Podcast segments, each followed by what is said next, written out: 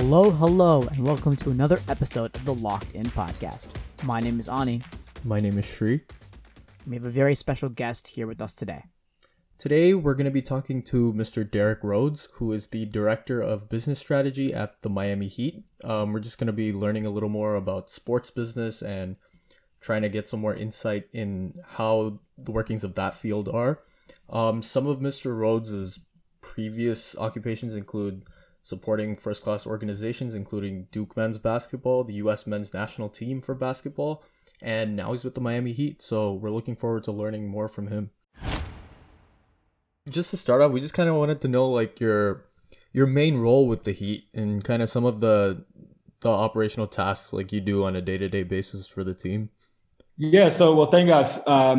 First, my name's Derek Rhodes. I run the business strategy team at the Miami Heat, and our job is to really, find solutions to, our biggest challenges in the company. So whether that's identifying and making recommendations on revenue gaps or operational inefficiencies, that's where the business strategy team will step in. So we both identify problems, and then we lead the cross-functional projects needed to solve those problems. So within the business strategy team, we have data analytics, products, software engineering, and our project management team. And together we organize priorities. And my job is to make sure that all of the things that group of folks are working on are top priority for our leadership. So whether that's our business operations or basketball operations, that we are moving in lockstep with our both short-term and long-term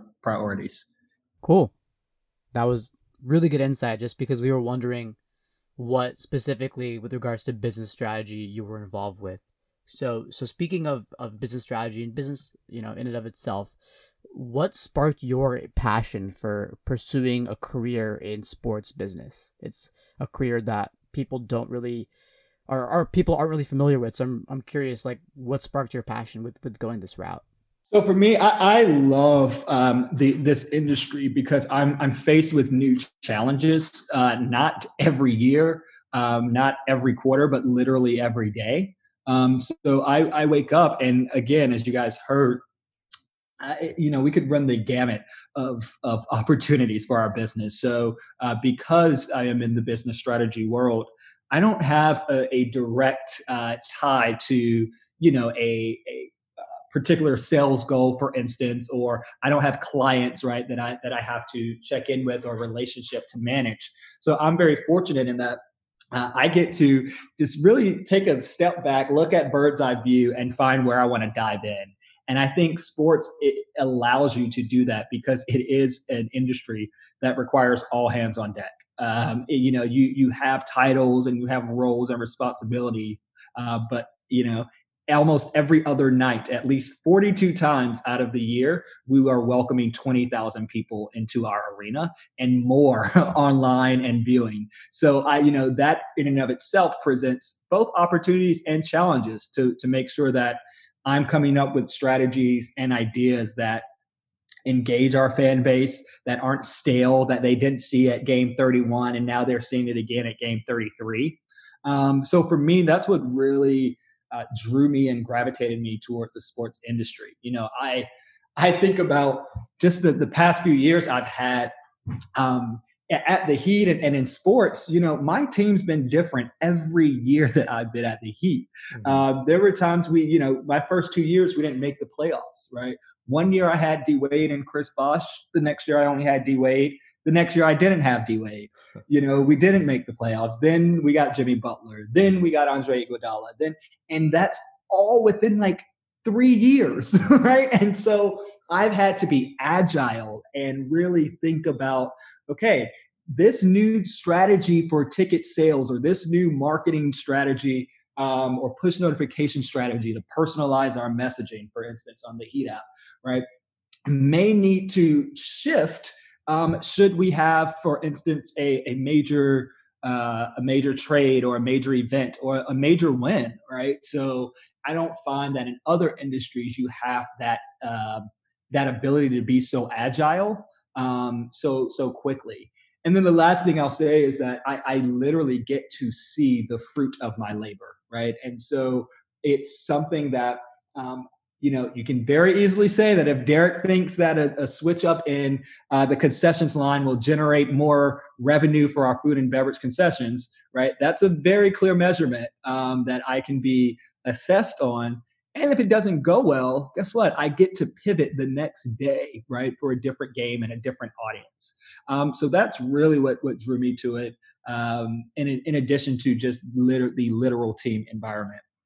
Yeah, it's really cool to hear that, because we, like, whenever we go to arenas or anytime we have a chance to catch a game, we usually just are focusing on the game, and all the other fan engagement is it's kind of cool to see, but we kind of just take that for granted as kind of, oh, you know, like, that's the team operations. But it's nice hearing that from someone who's, like, actually directly involved. So with regards to your specific tasks and kind of like the whole strategy team in general, has the recent pandemic kind of changed how operations and decisions on a daily basis are conducted? Like, I don't know, just generally within the framework of sports business and also just kind of in general.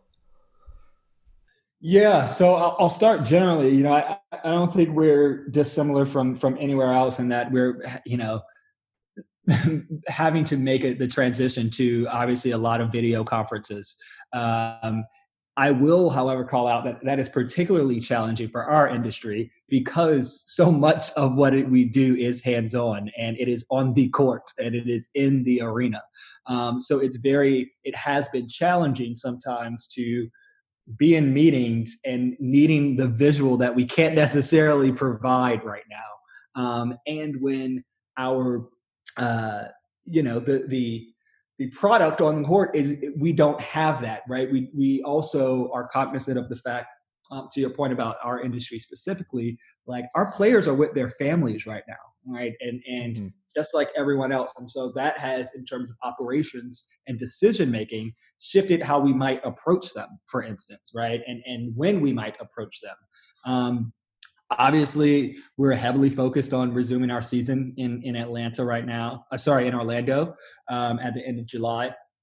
And, you know, some of the things we're looking at are probably similar to other industries, but from an operations perspective, you know, we're thinking about entry and flow. And that's something that will also, we are in parallel doing research at the Heat, right? Our arena operations are going to have to shift, and that will fall onto my team to help guide all of those moving parts. You know, how are people now going to enter our arena? Are people going to be sitting next to each other at games? Are we removing rows? Are we having fans sit in a different location? So really, you know, thinking through the entirety of our business and how that is going to shift really how people are consuming Miami Heat games, right? So that's sort of the first half of that. The other half, you know, in terms of how the pandemic has changed our, you know, decision-making process, we're much more deliberate. We're much more thoughtful. And I think we are hyper aware of both the health challenges that the pandemic presents, but also the just operational challenge to finishing our season. And so we are, you know, before we even make a decision, you know, we make sure we do what's around the horn, that everybody's voices are heard, that we are actually spending, you know, maybe let's not decide in this meeting, let's give it a week or two and then come back to it. So I think a lot of people, you know, are at the time, a few weeks ago, there was all this angst around when's the NBA is going to make an announcement? When is it happening?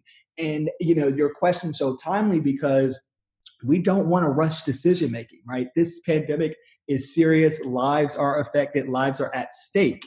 And so we want to, whether it's a business decision or a personal decision, we want to make sure that we've been really thoughtful about that throughout. So it is a little bit slower, but it is also much, much more thoughtful. Definitely. So one question that I have is, I think it's pretty common knowledge, or I think it's safe to say that if a team's doing pretty well on the basketball court, the financial side becomes easier because people want to come to games.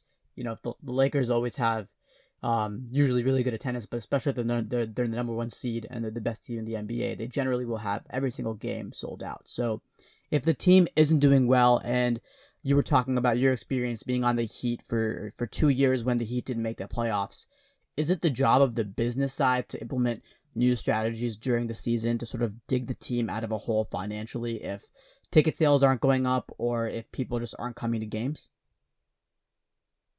Yeah. So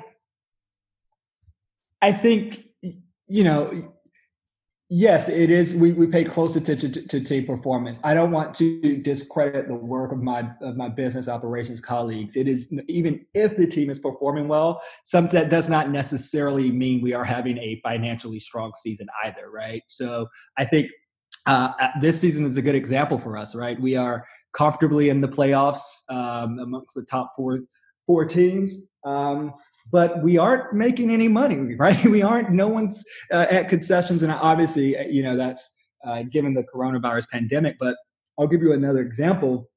You know, in the years that we didn't make the playoffs, we still had the number one retail store across the league, you know, beyond the Lakers, after they got LeBron, beyond it, like, and so that is, you know, I think the work of deep strategic and deliberate thinking, again, about our long-term priorities. So we as an organization, and what I'm constantly, you know, preaching to the team, is that we have to be looking long-term and future-proof our business. So I don't want to ever have to consider team performance, right? I want to be able to go to my organization and say, this is what we are going to consistently bring in, right? This is what we consistently feel good about. And again, at the sort of micro level, we're able to be a little bit more agile, right? So if things aren't working, yeah, we adjust. And if we have a low revenue game for whatever reason, sure, our strategies for the following one may be more aggressive. But what we really, really try to do is spend, you know, and I'll just say this quickly, like, one of the questions I often get is like, well, what are you doing in the off season? You know, are you like, what trips are you taking? And that's really the busiest time.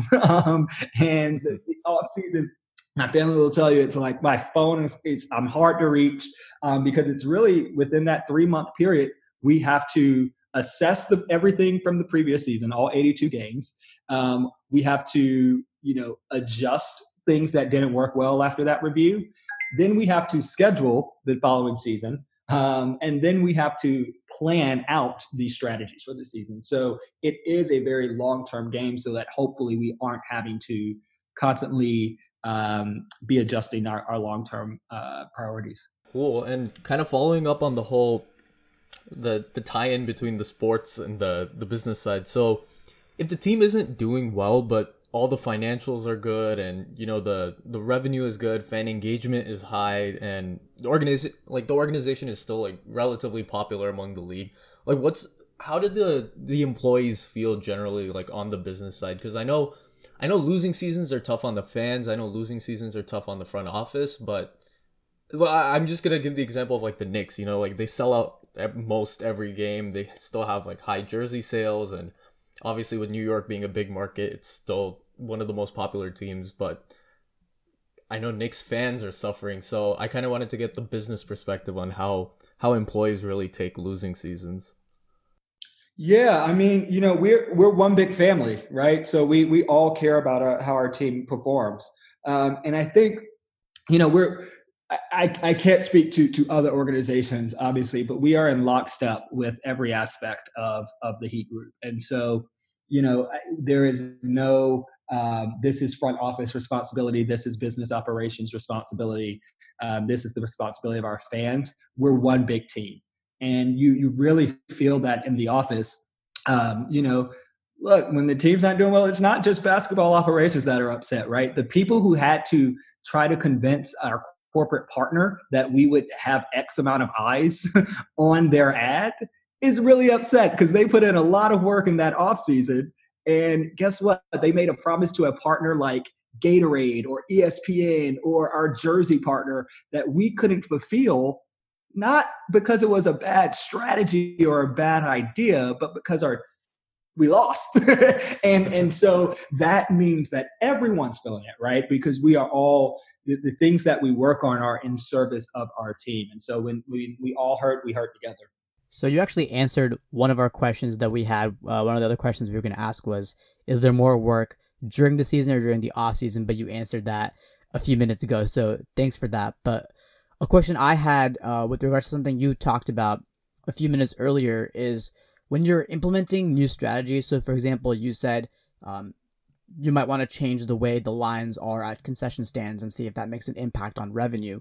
Do you have to be mindful of the opponent you guys are playing or the time of the year or the specific game that's happening when you're implementing new strategies? So for example, if it's a Christmas Day game, are you playing it safe and not implementing any new strategies?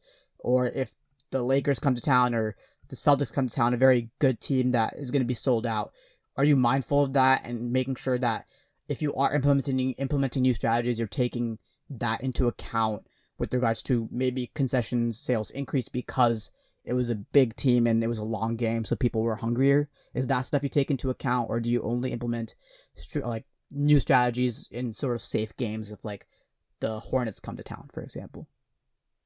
It's such a good question. And yeah, we adjust by game. We adjust by time of year. We adjust by public sentiment. We adjust by, what people send us on social media. So we're constantly mindful. And one thing, just a, huge shout out, my team, we've had a team of 35 people who are all data analysts, and we live and breathe in the data of our business.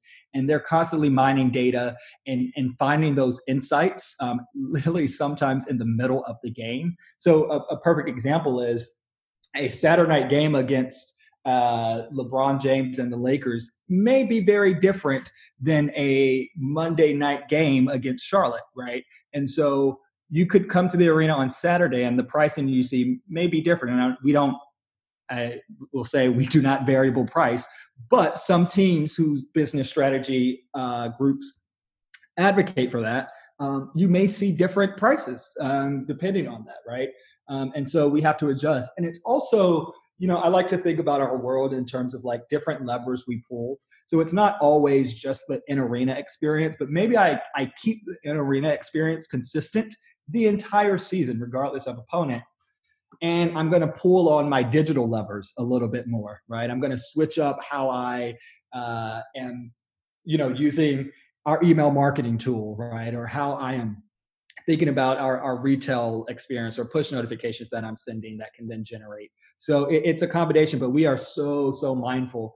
And that's another reason why I love this industry and what I do, is because I have to sort of keep an eye on everything and be ready to just have like in my back pocket 800 strategies that I can roll out as we're constantly in real time seeing the efficacy of those strategies. So kind of following up on that with specifically fan engagement, I know right now with social media, there's so many different platforms people can use to, get surveys from fans, get user engagement and feedback from certain strategies implemented. But what have you found that's tended to work the best with regards to, getting the true opinion of what fans think when they go to the arena and experience everything, and when there's in-game promotions, and what's your most accurate, not really accurate, but I don't the most effective way of determining whether a fan enjoyed what they experienced at the game? Yeah. So we, it's a great question because we take it so seriously at the Heat, and there is a continuous feedback loop. So, I'll just kind of run you through at the end of every game. If you attend a Miami Heat game and you purchase a ticket from us, you're going to get a survey at the end of the game. If we saw that you scanned in your ticket and that you were there, we're going to ask you about your experience. Similarly, because I have just an amazing team of data scientists, I know that the Derek that is on Twitter is the same Derek that's filling out this form, right? And so I can see Derek's sentiment in our customer relationship management tool and know that, okay, if I am a rep, right, I know that, well, Derek said he had a poor in-game, or said on social media he had a bad in-game experience, right? But This survey he did also gave it a 9 out of 10, right? So maybe there's a disconnect, or let me see, maybe we aren't being clear. So that's one way we collect and amalgamate feedback. The other way, I listen to my friends, like it's also the informal feedback as well. Mm-hmm. And I think that's really important because we're not afraid to try something and say that it came outside of our world. In fact, that's when we are most excited about it, because it means that the response will be something that people wanted. We take it seriously. I mean, they also, other informal piece of it is, our membership representatives and our premium sales team are absolutely amazing.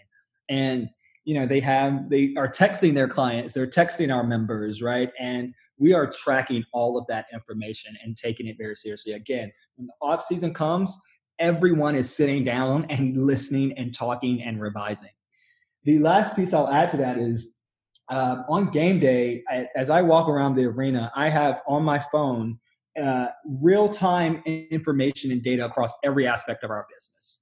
So I could see how many people are in the building, how much money we've made, how many jerseys we've sold, how many shots of Gray Goose we've administered, like down to that level of detail, right? And it's a lot in Miami. It's a lot, all right? But, it's what we also add to that piece when executives at the end of every game, executives would go into a room and we look at these reports and we say the next page on that is an analysis of all of the fan feedback that we've gotten in game. So, I think when people come to games and they're like, you're filling out the little card somebody handed you randomly as you're getting your nachos or you're stopping by a stand, and like, all of that does make its way back to us, and we take it seriously. So, I'm most excited when I do get to hear fans, and not just hear them, but also say, look, I heard you, and here's what we did about it.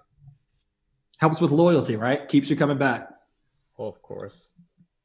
Definitely. And so our last question is, you've talked about so many things, and just from me thinking about your job and a day in your shoes, there seem to be so many variables you have to balance, and it seems like, as you said, there's so many levers that you can pull, and you have your 5-year plan from whatever the Heat want to do for the next 5 years in terms of strategy, and you have your own personal things that you might want to tweak. So how do you stay focused and not get lost in what seems like so much data, so much information, and so much power to change things? How do you keep your focus and make sure that you're not getting lost in all that?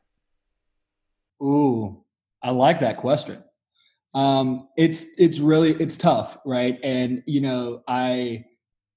I like the game of basketball also, right? So I'm the type that I'm looking at all of this data, all this information, but then guess what? I'm also getting in group chats, and I'm getting like into arguments with my friends, and I'm also getting ESPN articles about our team sent my way, or about everything generally, right? And so you're right. It is a lot to take in.